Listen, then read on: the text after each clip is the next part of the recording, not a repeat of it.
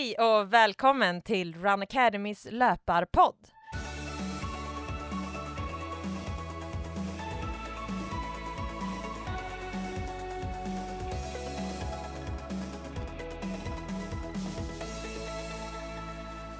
Det här är podden för alla er som gillar löpning.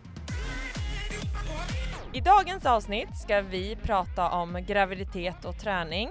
Eh, och eh, jag, Johanna, kommer att ringa upp Maria Wigbrandt som är barnmorska och väldigt intresserad av träning både under och efter graviditeten. Hon har både skrivit flera böcker kring graviditet och träning där den nyaste böken, boken kommer släppas inom kort. Hon har även spelat in och har en egen hemsida med många myter kring graviditet och träning. Så det här kommer bli ett väldigt intressant avsnitt. Eh, Petra kommer idag vara med oss på länk så att jag kommer ringa upp henne sen efter intervjun och prata lite om hennes graviditet eh, så här långt. Så det här kommer bli ett eh, spännande avsnitt. Hej Maria och välkommen till Run Academys löparpodd. Hej och tack.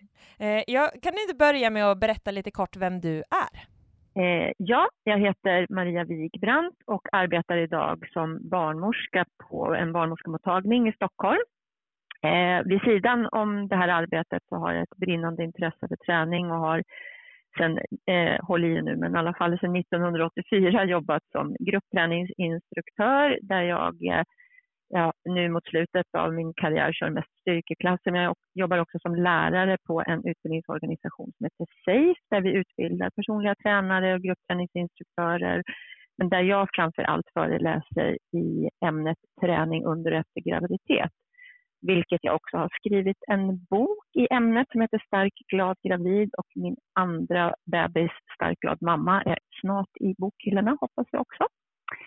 Eh, så att jag har förmånen att kombinera eh, både barnmorskeriet med träningen som jag tycker är så otroligt viktig, eh, framförallt under och efter graviditeten.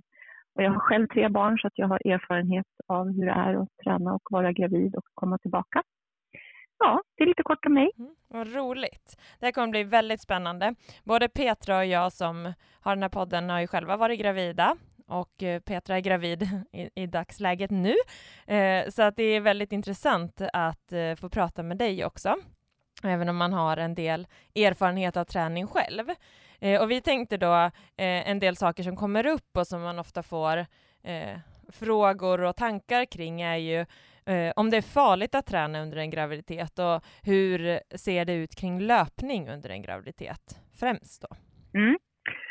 Ja, och den enkla frågan eller svaret på din första fråga om det är farligt, det är eh, nej, det är inte farligt. Om du är en frisk eh, kvinna med en förväntad normal graviditet, har man underliggande sjukdomar som eventuellt behöver behandlas så får man ju titta på det just och ställa sig eh, och ta ställning till hur man ska lägga upp eventuell träning eller om det är så att man behöver avstå. Men en frisk eh, gravid kvinna med en förväntad normal graviditet är det inget som helst farligt. Det går inte att träna ut en frisk graviditet, för det är ofta det som jag möter, rädslan för att man skulle kunna orsaka ett missfall.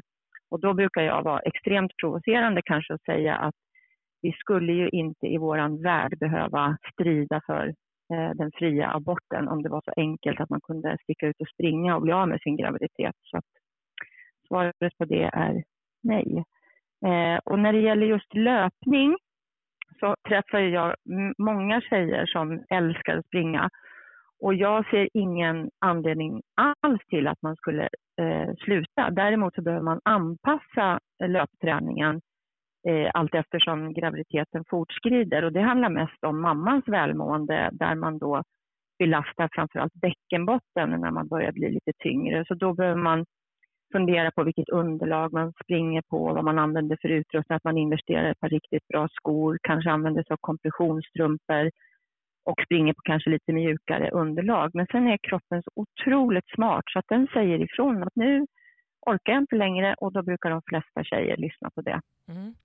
Absolut. Eh, men när kom, då kommer vi in, för att jag har många funderingar just kring högintensiv träning under graviditet. Eh, och hur man ser på det. Hur länge kan man hålla på med högintensiv träning? Finns det något riktmärke för när? Nej, jag skulle säga så här, först måste man ju definiera vad högintensiv träning är och jag antar att du menar att man kommer upp i hög puls och mm. eh, liksom lite. Och där är det så att kroppen, som jag sa tidigare, är väldigt, väldigt smart. För det första så bildar man snabbare mjölksyra i kroppen under graviditeten och vad det beror på vet vi inte riktigt, men det är mycket möjligt att det är så att kroppen själv liksom reglerar och säger att nu ligger du på lite för hög intensitet. För att när vi bildar mjölksyra så, så håller vi på med anaerob träning och den blir oftast inte så härlig och fyller egentligen inte någon funktion om du inte är en sån som liksom har ett syfte att träna mjölksyraträning för att bli bra på det. Så att eh, jag tycker att när det gäller, för det första så brukar inte jag använda mig av pulsen, för det står ju, det är ofta många som googlar, så här, man får inte komma upp i pulsslag över en viss eh, summa och det, det är ett ganska dåligt riktmärke därför att alla har vi olika maxpulser och majoriteten av den vanliga tränande tjejen har aldrig någonsin gjort en maxtest så man vet inte vad ens maximala intensitet ligger på. Jag brukar säga du ska kunna liksom prata under ett träningspass. Och då menar jag inte prata på det sättet som jag gör nu. Det är klart att man måste vara lite andfådd och flämtig och det blir man ju. Men om man ligger på så hög intensitet så man inte får fram ett ljud eller att man börjar få liksom lite blodsmak i munnen, då pressar man sig lite för hårt. Eh, men det är så få tjejer som liksom verkligen orkar trycka upp sig där just för att eh, graviditeten liksom säger ifrån. Så att eh, nej, jag ser ingen fara i dig om du lyssnar på vad din kropp signalerar till dig. Så spring så länge som du tycker att det känns bra och eh, är man lyhörd så märker man själv att nej, jag orkar inte lika länge och man fokuserar inte på att prestera utan det blir mer liksom, det ska mer vara njutbart utan, eh, och att man då tänker på det här med att eh, parallellt jobba med styrketräning som jag tror att vi kommer att prata om lite längre fram också. Ja men absolut. Eh, men jag tänkte också lite så här, i början av en graviditet, eh, de första, mm. de märker, alltså många vet ju knappt att man är gravid de första veckorna. Eh, och sen liksom, eh, jag kände själv lite så här upp till vecka 15 till 20 att eh, jag inte behövde reglera träningen så mycket, men att det liksom kommer mer på slutet, att man känner att ja men... Ja. Eh, det är precis så det är. Ja. Det är precis så det är. De flesta brukar kunna... Sen är det ju så att i början av graviditeten så mår majoriteten av tjejerna eh, mer eller mindre illa. Och det kan göra att man begränsar sig trots att jag då sitter och berättar att det finns studier som visar att fysisk aktivitet kan hjälpa det här illamåendet. Så att man inte mår lika illa utan man känner sig bättre, man får igång mag-tarmkanalen som kan vara lite mer stillastående under graviditeten, vilket i sig också kan leda till att man mår mer illa. Eh, men man är också väldigt mycket tröttare på grund av den liksom, snabba hormonomställningen. Men då vet vi också att om man tränar så blir man piggare. Så det gäller ju någonstans att orka bryta den här, liksom kanske, jag vill bara gå hem och lägga mig på sängen och dra täcket över huvudet och vakna imorgon. Men att man också balansera. Att ibland så kanske man måste lyssna på det där. Ja, idag behöver jag vila, jag ska inte tvinga ut mig. Men man kanske kan ta sig ut på en snabb promenad eller mm. gogga lite grann som jag brukar säga. Att man liksom eh, joggar i gångtakt, alltså man nästan att båda fötterna i marken. Men, lite, så, och, eh, men sen så när det där illamåendet och man har gått över och man börjar vänja sig vid hormonerna, då brukar man, det fungera ganska bra. Då har man inte så mycket mer att ta hänsyn till mer än att upplevelsen att man blir snabbare andfådd. För du kommer ju snabbare upp i en puls eftersom du under graviditeten får en högre vilopuls från start. Så att ditt träningsspann blir ju inte lika stort som du kanske hade innan. Men det är ju rent fysiologiskt och ingenting farligt. Nej. Eh, men där, vi kom in lite på den här frågan att eh, men om man mår väldigt dåligt och spyr, alltså att man verkligen knappt får behålla någon mat. Hur, hur ska man tänka då? Alltså finns det några risker om man då också går ut och tränar? Alltså jag tänker man behöver ju fortfarande energi för att klara av en graviditet och för att barnet ska växa. Eh, om man då inte får behålla så mycket energi, kan det då vara farligt? Nej, då, om, man inte, om man mår så illa som man kräks och kräks dagligen så att man nästan diagnostiseras med det som vi kallar för hyperemesis som liksom är mer ett sjukdomstillstånd av graviditetshormon, då måste man ju in, eh, fokusera på att man får i sig näring och vätska. Det är det, all, det är det primära. Och sen när man känner att det har lugnat ner sig lite, då är det möjligt att man kan uppta den träningen som man eventuellt höll på med innan. Men det, det är ingen, jag tror inte att man, man känner inte någon större lust om man liksom eh, mår så illa som man spyr att nu ska jag nog ta mig ut i löpspåret utan lyssna på det och se till att man får i sig det man kan. Man är oftast inte su är sugen på någon, man är sugen på konstiga saker, det är min erfarenhet. Ja, men då får man väl stoppa i sig det då, utan eh, stoppa i sig det man får. Men kräks man så mycket så att man inte får behålla någonting, då måste man ju söka sjukvård såklart. Men om, du sa ju ändå så här att om man mår lite illa, så har det här illamående men kanske inte kräks, eh, då kan det göra att det blir bättre av lite att röra på sig. Ja, ja, ja, det gör det. Det är många tjejer som vittnar om att de faktiskt mår lite bättre när de har eh, tränat. Att det blir mer hanterbart. Så då får man ju, ibland så har man ju den där att man behöver sparka ut sig själv lite grann också och åtminstone prova och se. För att, eh, ja, vad är det värsta som kan hända? Ja, det är att jag får avbryta och gå hem för det kändes inget härligt. Så att, eh, men eh, min erfarenhet är att man ofta mår mycket bättre när man har rört på sig om man lider av graviditetsillamående. Men det, ju, det kan ju vara väldigt positivt att ha med sig. Ja, verkligen. Eh, sen är det ju, vi har tränat väldigt mycket och har liksom många runt om oss också som springer långt och mycket även under graviditet. Och vi eh, hade en liten fundering så här hur det ser ut med långpass. Alltså, ja, långpass tänker jag med längre än 75 minuters löpning. Sammanhängande. Mm. Hur, mm. hur ska man tänka kring det under en graviditet? Är det, sliter det bara för mycket eller eh, spelar det ingen Alltså är det okej okay att fortsätta med den typen av träning? Det är ju relativt äh. lågintensiv träning. Ja. ja, det enkla svaret är ja, det går jättebra att fortsätta. Eh, sen behöver man anpassa, som jag sa tidigare, ju tyngre man blir, ju mer behöver man fokusera på att träna upp stabiliserande muskulatur och jobba med bäckenbotten.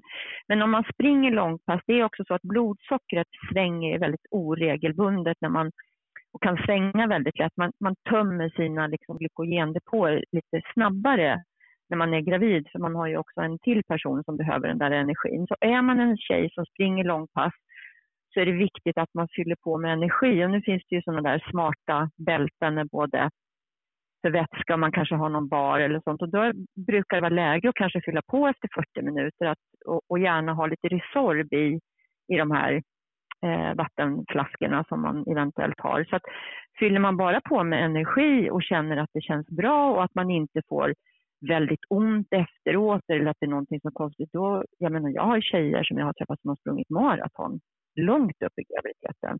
Men det är ju inte alla som klarar av eh, det. Utan, och det kanske inte ska vara det som är eftersträvansvärt. Men om man är van att löpträna och kroppen känner igen det här och man mår bra i sin graviditet finns det ingenting som säger att du inte kan, men fyll på med energi.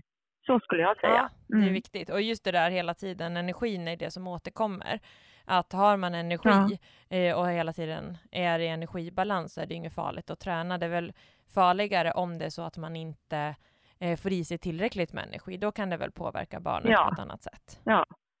ja, och sen också tänka på att i takt med att graviditeten växer så förflyttas tyngdpunkten, man blir lite mer ledrörlig, det är lite lättare kanske att kliva snett, man kanske har lite svårare att hålla balansen så att man också väljer underlag där det inte finns risk för att man utsätter sig för att man snubblar och ramlar och skadar sig på det sättet. Ja, verkligen. Eh, sen har vi en liten fundering så här, men om man tränar under en graviditet, eh, kan det vara så att barnet kommer för tidigt på grund av att man har tränat? Nej, Nej, däremot så om du inte har någonting liksom fel med alltså du kanske har eh, en försvagad livmoderhals eller man har någonting annat, man kanske har haft mycket, mycket sammandragningar som är liksom smärtsamma och det trycker och det påverkar. Mm. Då, då, då brukar vi avråda från att man kanske aktiverar, men då, då har vi den liksom sju, ja, sjuka är synd att säga, men den påverkade graviditeten som är, faller utanför det normala. Men det finns inga studier som visar på att man eh, skulle föda för tidigt. Däremot så finns det studier som säger att tränande tjejer sällan går över särskilt långt från eh, det beräknade förlossningsdatum. Så att, och det vet jag att det är många tjejer som inte vill. Mm. Så då kan det ju vara bra att vara bra. träna kanske. Ja, för jag tänker det är en ja. del som säger så här att ja, men på, om, när man börjar närma sig eh, BF, att man ska liksom ut och gå i mm. trappor eller ut och röra på sig ja. för att få igång graviditeten. Och det var väl lite därför ja, och då man... säger... Ja, jag förstår. Men där, där är det lite så här, eh, lite, då kanske det låter motsägelsefullt mot det jag säger. Därför att mot slutet av graviditeten så tycker jag att man ska boosta sig själv i oxytocinet, alltså det här må bra, kärlekshormonet, det som sätter igång förlossningen och gör att vi bibehåller verkarbetet. Och det får, oxytocin produceras ju när man får massage, när man är nära, om man till exempel har sex och det har känts härligt, när man äter god mat, oxytocin produceras ju också, det mår bra efteråt. Så att mer fokus på lugn och ro och fredagsmyset mot slutet, men det hindrar ju inte att du tränar. Men för att sätta igång förlossningen, för att när vi, när vi tränar så producerar kroppen mer adrenalin och kortisol, alltså stress, det här flight and fight. Och det kan ju Eh, aktivt faktiskt eh, bromsa liksom att vi kommer igång. Men för att försöka hitta någon balans där, så mot slutet så skulle jag nog fokusera mycket, mycket mer på eh, långsam träning. Kanske en promenad, yoga, jobba med andning, avslappning, se till att man blir ompysslad hemma. Men träning under hela graviditeten, det är ju det absolut bästa sättet att förbereda sig inför både förlossning men framför allt tiden efteråt. the same, but I can't be there. You're so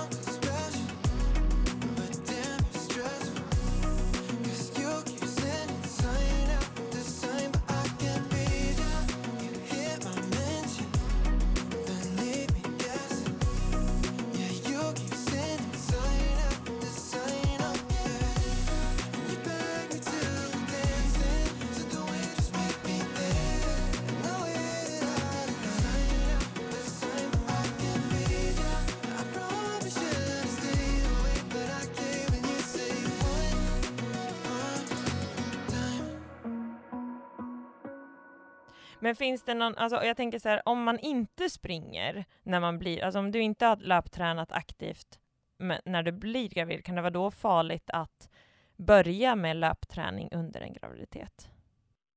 Nej, alltså jag säger så, ingenting är farligt när det gäller träning och aktivitet. Men självklart så måste man alltid ta hänsyn till vem är det jag har framför mig? Vilken erfarenhet har hon av träning?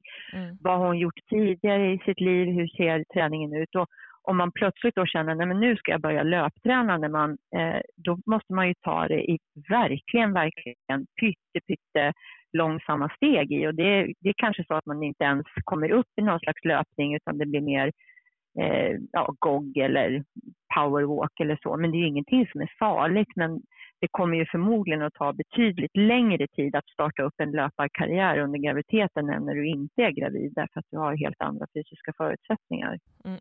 Ja, självklart. Men farligt är det inte. Nej, Nej, det är ju viktigt Nej. att komma ihåg. Liksom. För många har ju också det som kanske en liten ursäkt till att inte träna. Att liksom, ja, men det här är, det är inget bra att, att börja träna under en graviditet om man inte har tränat innan. får man ju ganska Och ofta jag höra. säger precis tvärtom. För att är det någon gång i livet som det är så superbra att ändra på dåliga vanor, börja äta bättre, kanske sluta röka eller snusa om man har gjort det tidigare, avstå alkohol och blir mer fysiskt aktiv så är det ju under graviditeten. För då bäddar man ju för de bästa förutsättningarna både för sig själv och sin bebis. Och det finns faktiskt studier som visar att en, en tränande, i en tränande tjejs mage och livmoder så växer moderkakan snabbare. Eh, och det är samma liksom procedur som när, när vi bygger muskler till exempel så bildas det ju mer blodkärl i vår muskulatur för att kunna syresätta muskeln. Och det är exakt samma mekanism som sker i moderkakan och moderkakan är ju det viktigaste organet för barnet att må bra och syresättas och borttransporter av slaggprodukter så är det någon gång man, man ska börja om man inte har gjort innan så är det under graviditeten. Mm, Men det är väl väldigt bra för barnet att få liksom... Ja, jättebra för barnet. Och plus att man, man skapar goda vanor. Eh, och goda vanor kan man ju då eh, liksom lämpa över på sitt barn. För barn gör ju oftast inte som vi säger utan som vi själva gör. Verkligen. Och tränar vi och är aktiva och rör oss då kommer vi få aktiva och tränande barn. Mm. Ja men så är det. Mm. Eh, sen kom vi in lite på styrketräning under graviditeten. Vad är det allra viktigaste, skulle du säga, kring styrketräning under en graviditet? Ja, för det första så skulle jag vilja ge ett hejarop för styrketräning. Det finns studier idag som visar att styrketräning är faktiskt kanske det vi ska fokusera. Har du lite tid och inte är en löpartjej från början för att det är det du älskar, så lägg fokus på styrketräningen. Man har sett att, att det är jättebra att eh, ha mycket muskulatur under graviditeten just för att minska risken för graviditetsdiabetes bland annat, men också att bära kroppen. Och det jag skulle vilja slå ett slag för eh, om man, framförallt om man har lite tid under inne, det är att träna på hållningen och jobba med musklerna på kroppens baksida. Därför att vi gör så mycket framför kroppen och så blir vi starka där och sen växer magen och då förflyttas tyngdpunkten och vi får ett inaktivt säte för att det blir lite svårt att aktivera sätesmuskeln och då tar ländryggen jättemycket stryk. Så baksida med baksida axel, skulderbladsmuskulatur, ländryggsstyrketräning, sätet, vader. Jätteviktigt att belasta vaden med ytterligare belastning för att vaden bär oss hela dagen och det tar sex veckor för muskeln att vänja sig vid en viss viktbelastning och mot slutet av graviditeten så ökar vi ganska snabbt i vikt och då hinner inte vaden med och det är då man ofta kan drabbas av såna nattliga vadkramper. Det kanske någon av er har känt på. Så att fokus på baksida och bäckenbotten och inre bålstabiliserande muskler. Allt annat är bonus. Så liksom knäböj, eh, knäböj med en tåhävning med extra belastning, antingen hantlar i händerna eller en viktstång eh, på axlarna som känns behagligt att ha.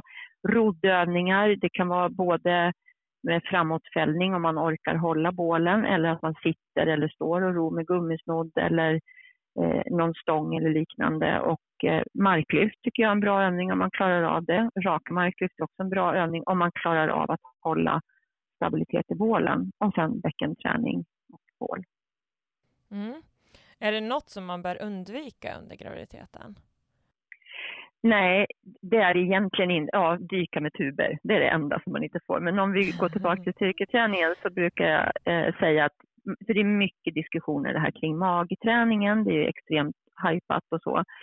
Och eh, det är inte farligt eller liksom man, det är inte förbjudet att göra men vissa övningar fyller ingen funktion. Till exempel när muskulaturen har börjat dela sig så finns det ingen anledning att ligga och köra traditionella crunches eller sit-ups där du verkligen belastar den raka bukmuskeln. Sen går det inte att separera muskler utan alla muskler jobbar ju liksom i synergi med varandra. Så att gör du någonting med en muskel så har du någon annan som har en annan roll. Men att ligga och köra crunches eller sit-ups eller göra plankan, det fyller liksom ingen funktion när, när du har passerat kanske vecka 22, 23. Sen finns det några som vill och tycker att det känns härligt. Ja, men gör det då. Men det är inte farligt. Men där tycker jag att det är slöseri med tid. Då kan man göra mycket andra effektivare övningar som man har mer nytta av.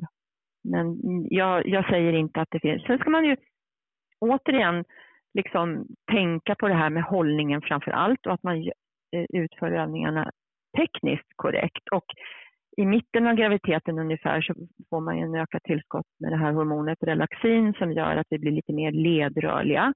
Och det fyller en funktion sen när vi ska föda barnet för att bäckenet ska kunna vidga sig. Men det kan ju göra att vi blir lite lättare att komma ut i så kallade ytterlägen. Så mer försöka hålla ihop kroppen. Men det är ju inte farligt eller det är inte förbjudet att göra ett utfallssteg till exempel om du känner att du behärskar det med bra teknik och parallella höfter. Eh, så om man känner sig osäker på tekniken då tycker jag absolut att man ska ta hjälp av någon sjukgymnast eller en fysioterapeut eller en personlig tränare som bara kan checka av. Det här gör du bra. Här ska du nog minska belastningen. Här ska du, ta, här ska du minska rörelseomfånget.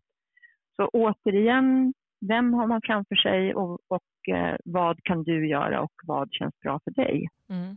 Ja men verkligen. Eh, men om vi då kommer in lite så här efter, nu har vi pratat mycket under graviditeten, eh, efter en graviditet, eh, eh, hur, hur man ska komma igång igen med träningen och när kan man börja komma igång igen med träningen efter en graviditet?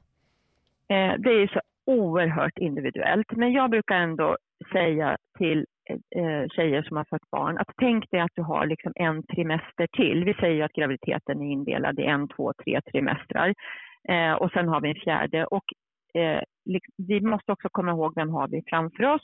Hur tränade man innan? Tränade man under graviditeten? Hur kändes det? Har du haft ont någonstans? Hur födde du? Födde du vaginalt eller med kejsarsnitt? Hade du några komplikationer? Alltså hur man har mått efteråt. En del kanske har blödigt mycket. Då kommer det naturligtvis ta jättelångt eller mycket längre tid innan man orkar. Eh, men har man varit en aktiv tjej och allting har gått i sin så kanske man kan starta lite tidigare. Men generellt så brukar jag säga att de första tre veckorna och i synnerhet om det är första barnet, då kanske man bara behöver förstå ett, att man är förälder och allt det där turbo runt omkring. Men promenader, lite aktivering utav bäckenbotten, gärna jobba med djupandning så att man får den här lugn och ro, lite bäckenlyft, eh, magmuskelaktivering, liksom eh, det här inre stabiliserande och övningar för att öppna i bröstet. Om du tänker att du gör stora cirklar med armarna ovanför huvudet efter kanske varje gång du har matat ditt barn. För att vi gör, allting sker framför kroppen nu. Vi ammar eller matar, vi bär, vi lyfter, vi drar vagn. Så att liksom öppna upp det där så att man inte får ont i nacke och axlar. Och sen brukar jag tänka från kanske fjärde, åttonde veckan, då kan man ju successivt börja öka belastningen. Och här brukar de flesta komma tillbaka till oss för en efterkontroll. Och då vill jag verkligen uppmuntra till att man om man inte blir erbjuden, ber om att man gör en, en vaginalundersökning där man kontrollerar hur, hur bäckenbottenmuskulaturen fungerar. Även om man har fött barnet via kejsarsnitt så belastas ju bäckenbotten under eh, graviditeten. Och sen kanske en 8-12 veckor, då kan man successivt liksom återgå till den vanliga träningen. Men det beror ju också på vad du har gjort innan, om du eh, tränade under graviditeten eller om du inte tränade. Tränar du inte under graviditeten då har du en mycket, mycket längre startsträcka. Tränar du under graviditeten så går det förmodligen mycket snabbare att komma tillbaka. Men det tar minst ett halvår eh, tills kroppen har, man börjar liksom hitta tillbaka till någon slags eh, stabilitet och känna igen sin kropp. Och de flesta tjejer vittnar om att om man har ammat, när jag slutade amma så kände jag att jag liksom eh, fick tillbaks kroppen med stabilitet och så. Eh, och när det gäller löpträningen då, eftersom jag tänker att det är det ni är intresserade, så det får man ju också känna efter, men, men kanske efter en... Vi har en generell riktlinje att man ska vänta med hopp och studs till sex månader efter. Och då finns det vissa som säger, men gud, jag kan inte vänta så länge. Och då säger jag, nej men det behöver du inte om du känner att du tycker att det känns bra. Men verkligen smyga in det så att man inte får backa. Kanske att man eh, så här, goggar eller går lite snabbt och sen när man successivt ökar löpsteget så kanske bara spring tre, fyra minuter, gå, öka, öka. Känns det bra? Då är det bra. Mm. Känns det inte bra? Backa. Mm. Ja, precis. Så det finns liksom ingen så här tidsbegränsning men jag tycker ändå ibland, ibland så kan jag få en känsla av att man har väldigt, väldigt bråttom tillbaka. Och jag brukar säga uh, take it slow, you just had a baby. Alltså bäckenbottenmuskulaturen tas ut 340 procent under en vaginalförlossning. Fatta vilken extrem ja. Eh, liksom, cool muskel som klarar av att göra det här. Men då måste man också tänka att skulle jag dra ut biceps 340 procent så behöver den nog lite tid på sig att återhämta sig. Så att man lite har med sig det där att första åtta veckorna så kommer man ha den där känslan av lite tyngd, det kanske, man kanske har svårt att hålla, man tycker inte att man tömmer urinblåsan ordentligt, men det blir ofta successivt bättre om man inte har ådragit sig en stor skada. Men därför är det så viktigt att man går på den här kontrollen och om man inte känner att det blir någon förbättring, att man söker hjälp. Ja. Jätteviktigt. Mm. mm. Verkligen. Men det är ju som sagt väldigt individuellt och jag tror att mycket är det där hur man har tränat under graviditeten. Det tror jag verkligen man ska ha med sig. Att det är ju en helt annan sak. Eh, jag själv sprang till dagen innan eh, min, min första son föddes och det kändes hur bra som helst och sen startade jag fyra veckor efter. Men det är ju liksom inget så här, det var ju, men sen vet man ju, man är alltid orolig att man ska ha gjort någonting som kan komma och bli skador senare, som att man ska få något framfall eller sådana saker. Ja, ja. Eh. Och det förstår jag, men jag tänker så här att om Eh, de första veckorna, vi säger 8, 9, 10 veckorna, då kommer de flesta ha en upplevelse av att det är lite, framförallt eh, kanske på eftermiddagen när dagen har gått och man har rört sig och burit ett barn, att man har lite av den här tyngdkänslan kanske, eller att man upplever att det eh, att man har svårt att liksom kissa av sig ordentligt. Men det ska ju successivt bli bättre. Men om man upplever att man fortsätter att ha svårt att hålla urinen eller att man inte kan tömma tarmen ordentligt eller att man har lite av en känsla av att det skaver i slidan eller att någon, om man har använt tampong och man vet hur det känns att den nästan är på väg ut. Efter att det har gått kanske en fyra månader, då tycker jag att man ska ta kontakt med, med vården så att man verkligen kontrollerar. Men att tänka på det här att när man, eh, att det är så viktigt att träna bäckenbotten för att den ska bli starkare, men det tar ju sin tid med tanke på den belastning den har utsatts för. Och lika mycket som du kniper eller aktiverar muskulaturen ska du också tänka på att du ska slappna av. För det, det är jättehypat och det är skitbra att vi har uppmärksammat det här med bäckenbotten. Jag säger ingenting om det. Men det vi nu ser lite av, eh, framförallt vi barnmorskor, det är att man Eh, får en lite så kallad överspänd bäckenbotten. Och det är lite som att du tänker dig att du, som vi ofta gör, går omkring med lite lätt uppdragna axlar för att vi är lite stressade eller så. så då blir muskeln är den hela tiden i ett litet så krampaktigt tillstånd och det kan ju i sin tur leda till att man får ont eller man har svårt att ha sex om man nu har återupptagit sexlivet. Och, och då behöver man också träna på det där att slappna av. Så jag brukar säga långsam kissa och verkligen så här djupandas och se till att man inte är hård i magen och så. Men, men jag tror inte att man behöver vara så rädd om, om du successivt trappar upp träningen. Det är klart, går ut fyra veckor efter och så bestämmer du dig för att göra någon så här höghöjdshopp eller någonting ja. där du verkligen dunsar eller hoppa studsmatta som är enorm belastning. Ja, då kanske det kommer att kännas efteråt. Det är inte säkert att det blir ett liksom, manifest framfall, men det är inte så härligt för bäckenbotten. Men det, liksom jag tänker så här, det låter som ett, jag vet, svårt ord, men lyssna på kroppen. Alltså vad är det som händer? Känns det bra? Träningsverk kommer du att få.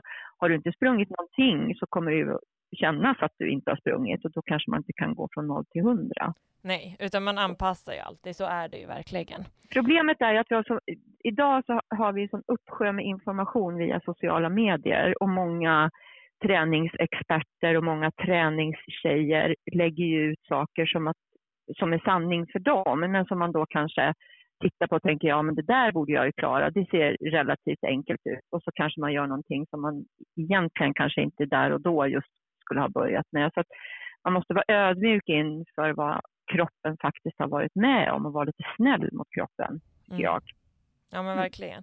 Finns det någon övning som kan vara, alltså så här efter att man har varit gravid? Jag tänker just det här med att bäckenbotten har ju verkligen utvidgats väldigt, väldigt mycket. Är det något man där ska undvika eh, att göra direkt, alltså så här, i styrkeövningar efter en graviditet? Ja, jag brukar, ja, jag brukar säga styrkeövningar där du lägger på så mycket vikt så att du måste krysta för att orka lyfta den här så kallade Malsava-manövern. Förstår du vad jag menar då? Där Absolut. man kanske tar en vikt och så gör man uh, måste man göra så.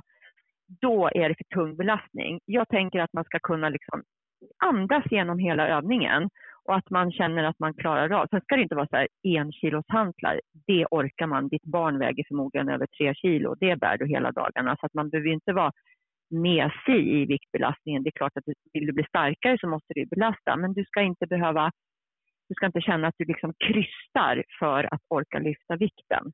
Det är en ganska bra sådär Um, känsla av hur mycket man kan. Och sen komma ihåg att det tar ett visst antal veckor för muskeln att vänja sig vid en viss belastning. Så kör du då en övning med en en belastning som du känner att du klarar av och gör med korrekt teknik, då ska du ju hålla den ungefär sex veckor innan du ytterligare bygger på.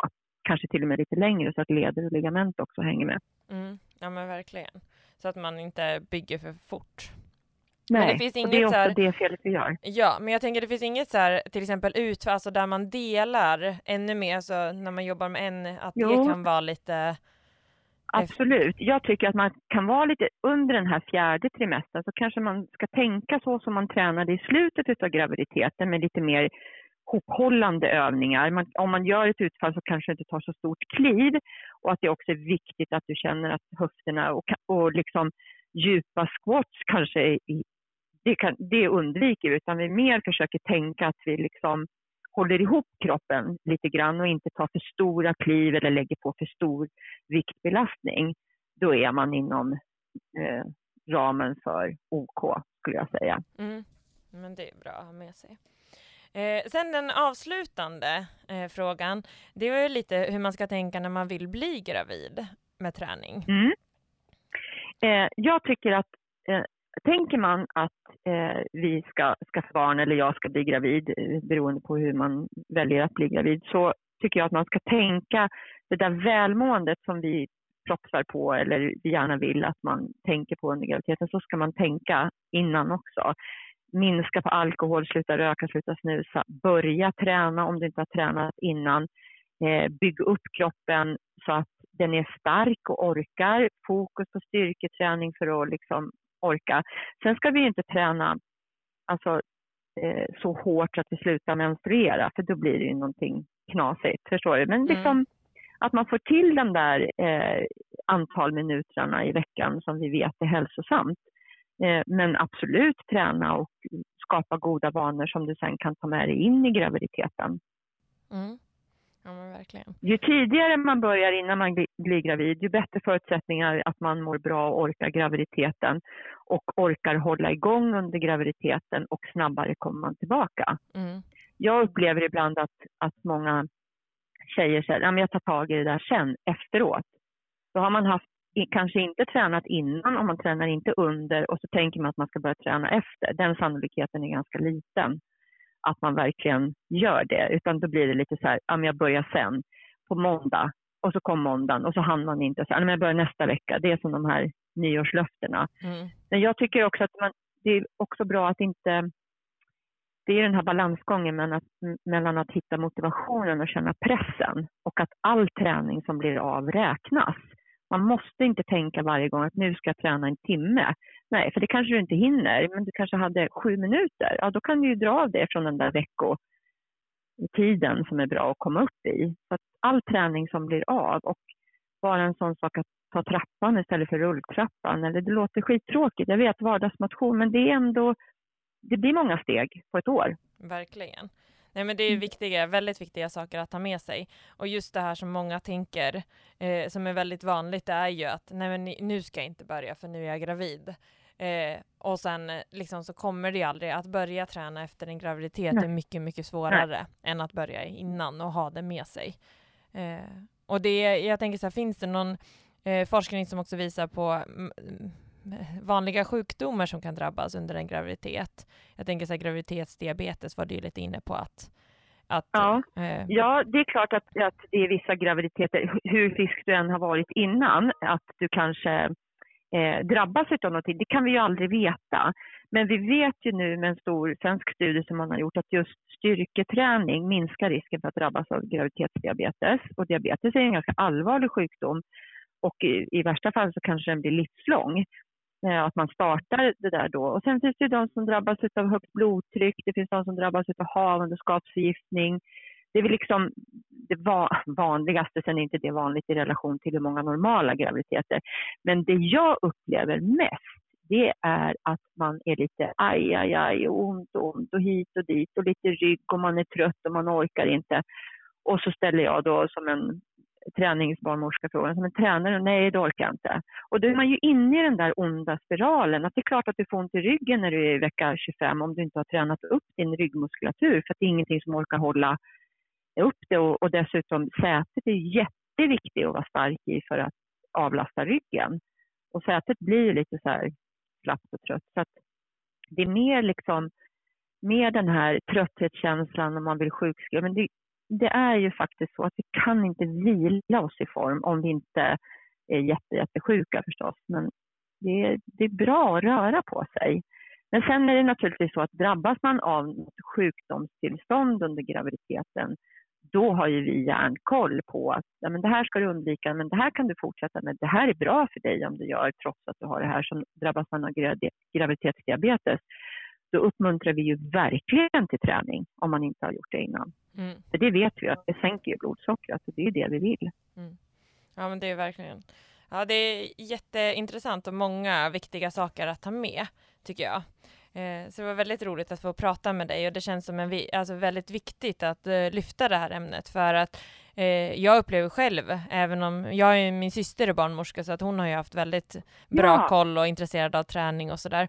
Eh, men eh, många sen, som man har hört, alltså kompisar och vänner som går till barnmorskor, de har inte riktigt koll alla heller eh, på just Nej. träning under. Så att jag tycker det är en viktig, väldigt viktig grej och att eh, hur viktigt det är och vad mycket det kan påverka både för en själv och barnet under en graviditet. Ja, jätteviktigt och, och, det är lite synd att det inte ingår i allas barnmorskeutbildning, att man pratar om det här med det fysiska välmåendet och eh, fysisk aktivitet på recept, att vi inte använder oss mer utav det för att kunna starta upp. Jag menar de tjejerna som tränar redan, de är ju inga problem oftast att eh, fortsätta att inspirera, eh, att fortsätta med träningen, utan det utmaningen vi har är ju de som inte har tränat och inte har lust och tycker det är tråkigt och även om de förstår och vet att det är bra så vill de inte. Det är där vi behöver. Och då handlar det också om vad vi själva, tror jag, som barnmorskor har för inställning till träning. Är du själv inte en barnmorska som tränar, hur ska du kunna inspirera till det? Eller ha kunskap om det? Men jag tänker, då, då, då, bör vi i alla fall skaffa oss kunskapen och så får man väl jobba lite med fake it till you make it, så får man väl låtsas att man är förändringsintresserad. Ja, ja, lite så. Superbra. Ja, stort tack Maria, det var väldigt intressant ja, att få prata själv. med dig. Ja, vad roligt. Tack ska ni ha.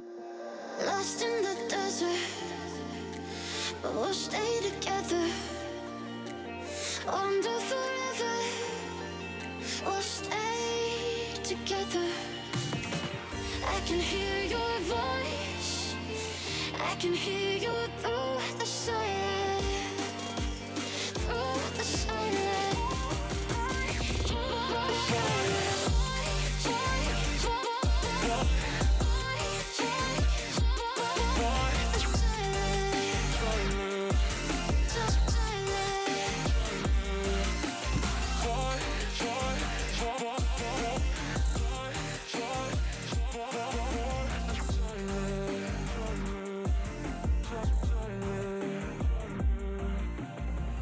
Hej Petra!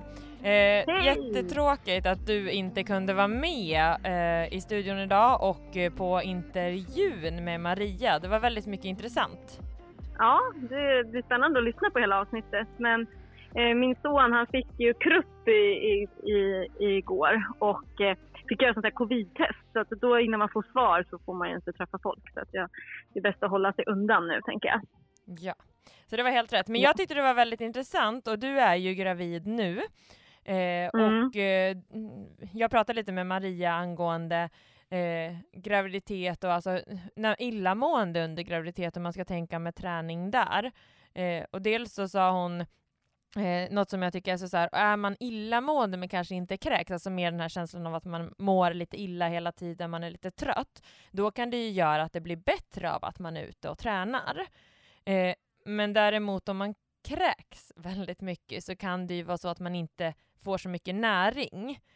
Och då kanske man eh, liksom i första hand måste fokusera på att få i sig näring än att man också ska ut och träna. Uh, men ja, där har ju du provat lite olika metoder, inte sant? Ja, alltså jag, har haft det ganska kämpigt här nu i början av graviditeten. Jag har väl spytt, när det var som värst nu så spydde jag väl 10-12 gånger om dagen, typ fick inte behålla någonting. Eh, men som tur är så finns det ju medicin, så jag har ju fått medicin för det, Lergigan, eh, som gjort att nu, jag tar det morgon och eftermiddag, så spyr jag bara typ på morgonen och på kvällen, så typ två gånger om dagen. Så det blir två till tre gånger om dagen, så nu blir det stor skillnad. Eh, framförallt så blir det med att jag spyr eh, innan jag har ätit har jag gjort. Och då påverkar, alltså då får jag inte upp så mycket. Um, då får jag behålla maten och då gör, spelar det inte så stor roll. Men däremot de dagar när jag liksom hade som värst, då tog jag lite lugnare med, med träning. Uh, just för att alltså man har inte så mycket energi så att man känner ju det själv, det går liksom inte. Um, men nu tycker jag ändå att jag mår ju bättre av att röra på mig och jag blir piggare. Mm. Sen har det ju varit flera pass där jag har sprungit och typ spytt under passet. Men, men jag mår liksom inte illa mellan syorna. Utan det är bara liksom, jag känner lite innan, typ en kvart innan, att nu, nu mår jag inte så bra. Eh, och sen så eh, kommer det upp och sen blir det typ bättre sen direkt efter. Eh, så, så det är ju skillnad också hur, hur illa man mår.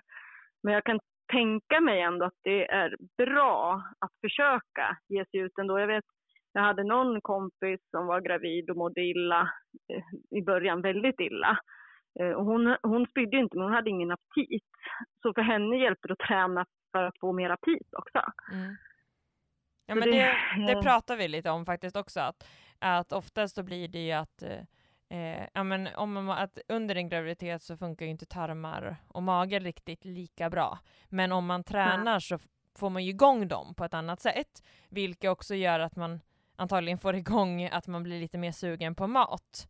Eh, för det blir man ju, alltså det vet man ju själv om man inte har tränat eh, så mycket under en period, om man till exempel har varit förkyld eller man bara har en, en liksom lugnare period, så är man ju inte heller lika hungrig som när man verkligen tränar.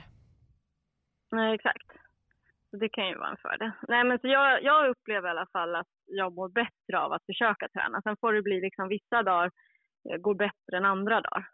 Och så får det vara lite som vad det är. Men jag försöker ha som mål att jag ska göra någonting nästan varje dag. Sen kan det vara så att en dag, ja men då är det bara 20 minuters jogg eller liksom bara lite några styrkeövningar och så får det vara så. Medan Eh, en annan dag då kanske jag orkar lite mer. Men jag, jag satsar mer på att ha lite kortare pass men ändå att jag försöker ha lite mer oftare pass än att man kör så långa pass.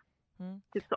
Men det är ju också något som ja. hon faktiskt var inne på att så här, all träning räknas och att eh Eh, så här, vardagsmotionen är också väldigt viktig. Ja, men så här, ta trappor istället för hissen, men också cykla.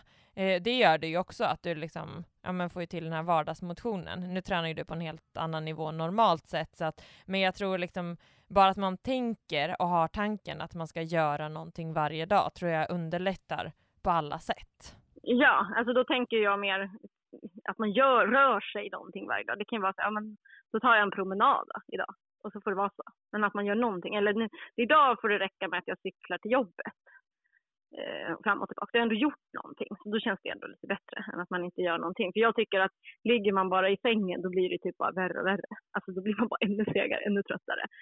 Eh, så jag tror just att bara få komma ut också gör mycket. Ja. Upplever jag i alla fall. Ja. Eh, men sen är det ju väldigt individuellt. Jag vet vissa eh, kan ju verkligen, verkligen liksom bli sjuka när de är gravida. Då, ja, då, då kanske, alltså, då får de ju, man får ju, man får utgå från sig själv ändå och göra det man klarar av. Och så får man ju inte ha dåligt samvete om man ändå inte skulle kunna träna heller. Mm. Men ibland kan ju kanske illamåendet bli en ursäkt för att inte träna också. Ja. Att man inte ens försöker. Alltså det blir liksom som att man, alltså så blir det kanske spinner på att man inte tränar eller rör sig så blir det bara värre av att man inte gör det. Mm. Så att man kanske Mm. Vi pratar ja. faktiskt om det också, att just det här att många som kommer, eh, som Maria berättade, eftersom att hon jobbar som barnmorska, så kommer de ju liksom efter halva graviditeten och bara, men jag har så ont i ryggen och jag är så trött. Och så frågar ju hon ofta, eftersom att hon tycker om träning och förespråkar det under graviditet, och då är det ju ofta som de inte rör sig i princip någonting. Mm. Och då blir man ju trött och får ont. Att det är så himla viktigt att man, och styrketräningen tyckte jag var väldigt intressant som hon lyfte, styrketräningens betydelse, att det faktiskt kan minska eh, risken för graviditetsdiabetes. Ja, det är ju superspännande. Ja, och hur viktigt det då är med just baksidan. Att magen växer ju hela tiden eh, och då tar ju baksidan mer stryk. Eh, allt från liksom vader och att man kan få så här, vadkramper kan ju också bero på att man är för svag i vaderna. Mm. Mm. Mm. Och jag vet många är ju liksom så här, i början av graviditeten, framförallt de första 12 veckorna, så vet jag att så många, det är ju väldigt vanligt att många är så rädda för missfall. Så då gör man ingen träning alls för att det ska vara för säkerhets skull. Mm. Men det finns alltså, inget det... som säger Nej, att man kan få missfall? av att man tränar. Nej, men jag vet att den rädslan finns hos många. Eh, och det är lite tråkigt att det är så, för att det kanske gör att många mår mycket sämre för att man inte rör sig någonting i början. Mm. Ja, men så är det. Mm. Ja. ja. Sen behöver man ju kanske inte lägga sig på din nivå. Jag vet, du sprang ju fram till dagen innan du födde ut ungarna, båda två typ. Nej, jag kanske inte alla är på den nivån liksom, men, men eh, Eh, men ändå försöka röra sig så mycket det går. Jag vet att jag, jag kunde ju inte, för med Filip, då kunde jag ju ändå jogga hyfsat till vecka 33. Sen tyckte jag att det var obehagligt. Eh, men sen vet jag många som är vana att springa som tycker inte att det känns skönt liksom. Eh, liksom ganska tidigt i graviditeten också. Så det är ju väldigt individuellt, utan man måste ju utgå från sig själv. Ja.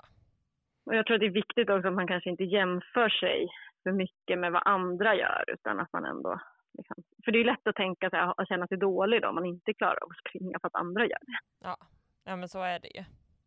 Mm. Då får man hitta andra sätt att träna så att man inte bara slutar träna bara för att man inte kan göra det man tycker är roligast. Ja, men det gjorde jag på slutet av min förra graviditet. Då, eh, alltså då gick det inte så bra att springa, men jag sprang vatten gjorde jag en del. Det var så himla varm sommar då, så, så sprang jag vatten i sjön.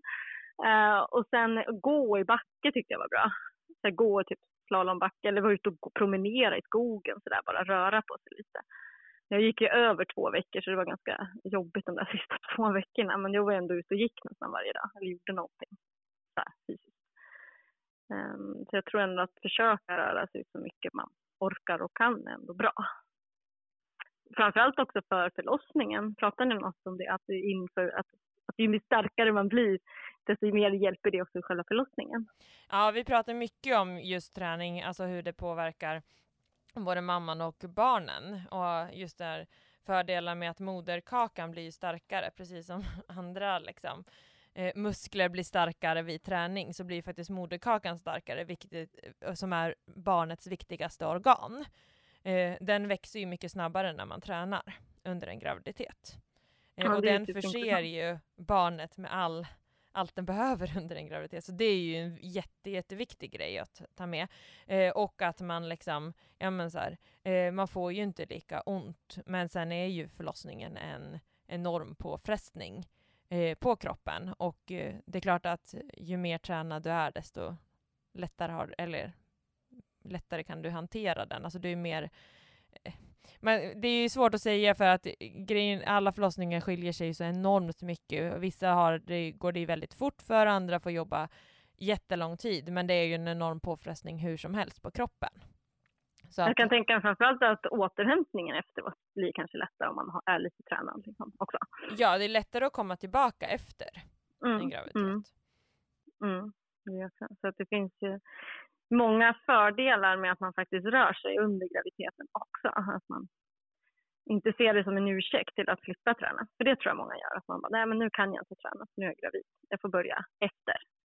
Efter jag man tänker så. Och sen så, då kan det vara nästan ännu tyngre att komma tillbaka efter när man inte rört sig på hela graviditeten. Nej men verkligen. Och det sa hon ju också, det var ju hon supertydlig med att, att, där, att man skjuter det ofta på framtiden. Men då blir det ju sällan av, att det är absolut inget lättare att komma, tillbaka, komma eh, igång efter en graviditet. Att det är mycket bättre att komma igång, alltså både när man vill bli gravid, att man då börjar med ett mer hälsosamt liv.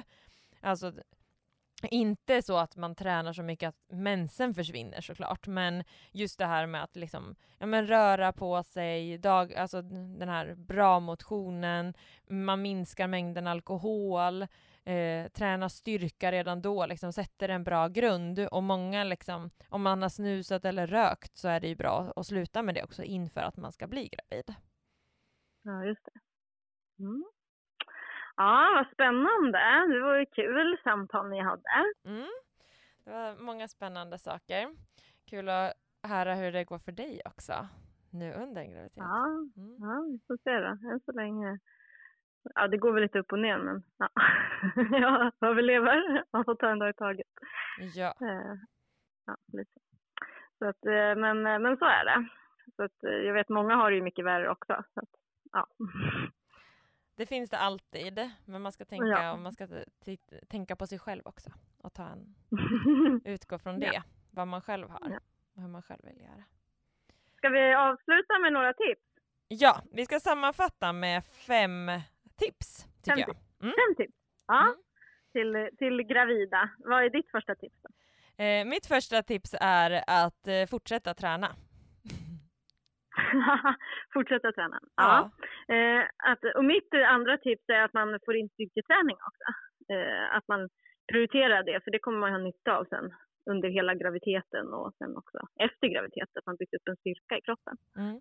Och där fokuserar mycket på baksidan, som hon var inne på. Eh, tror jag är Precis. jätteviktigt. Mm. Eh, och sen eh, att man under en, alltså så här, ja, men, lyssnar på kroppen. Man gör det som känns bra. Eh, att det finns liksom inget, det enda man ska undvika som hon sa, det var att man ska inte dyka med tuben när jag frågade om det fanns något som du ska undvika kring träning. Då, det var det enda, liksom, att man ska inte dyka, alltså djupdyka, det är det enda som man absolut inte ska göra. Eh, men man ska lyssna på kroppen och anpassa efter vad man själv eh, kan. Ja, just det. Mm. Mm. Eh, och då är tips fyra där lite samma, att man utgår från sig själv och inte jämför sig hela tiden mot andra. Det kan ju vara åt båda hållen, att man jämför och tänker att, och, och känner sig dålig för att man inte klarar vissa saker som andra klarar eller att man tänker att, eh, att ja, men man ska nog inte träna för att det är dåligt. Alltså, man, man lyssnar på sin egen kropp och utgår hela tiden för sig själv. Det är mm. viktigt tycker jag. Mm. mm. Och sen tycker jag ett eh, sista tips, det är ju så här efter en eh, graviditet och efter en förlossning att bäckenbotten har ju faktiskt utsatts, alltså den har ju tagits ut 340 procent. Alltså det är ju gigantiskt mycket och det gäller ju, som hon var inne på lite, att man kan se den Eh, e, efter graviditeten, graviditet är ju tre trimester och att man efter då förlossningen kan se det som en fjärde trimester, man ska vara lite försiktig till en början och mer liksom landa i att man har blivit förälder och eh, börja med promenader och djupandning, alltså magmuskelaktivering, börja träna bäckenbotten och sen successivt bygga upp det här så att man eh, kommer igång efter förlossningen men att man inte eh, stressar igång någonting. Mm, det låter väl klokt. Mm. Så det var mm. ja, ett eh, riktigt spännande avsnitt fick vi till. Mm, verkligen. Eh, då önskar vi alla som vill bli gravida eller är gravida all lycka till med träningen under och efter graviditeten. Ja, lycka till!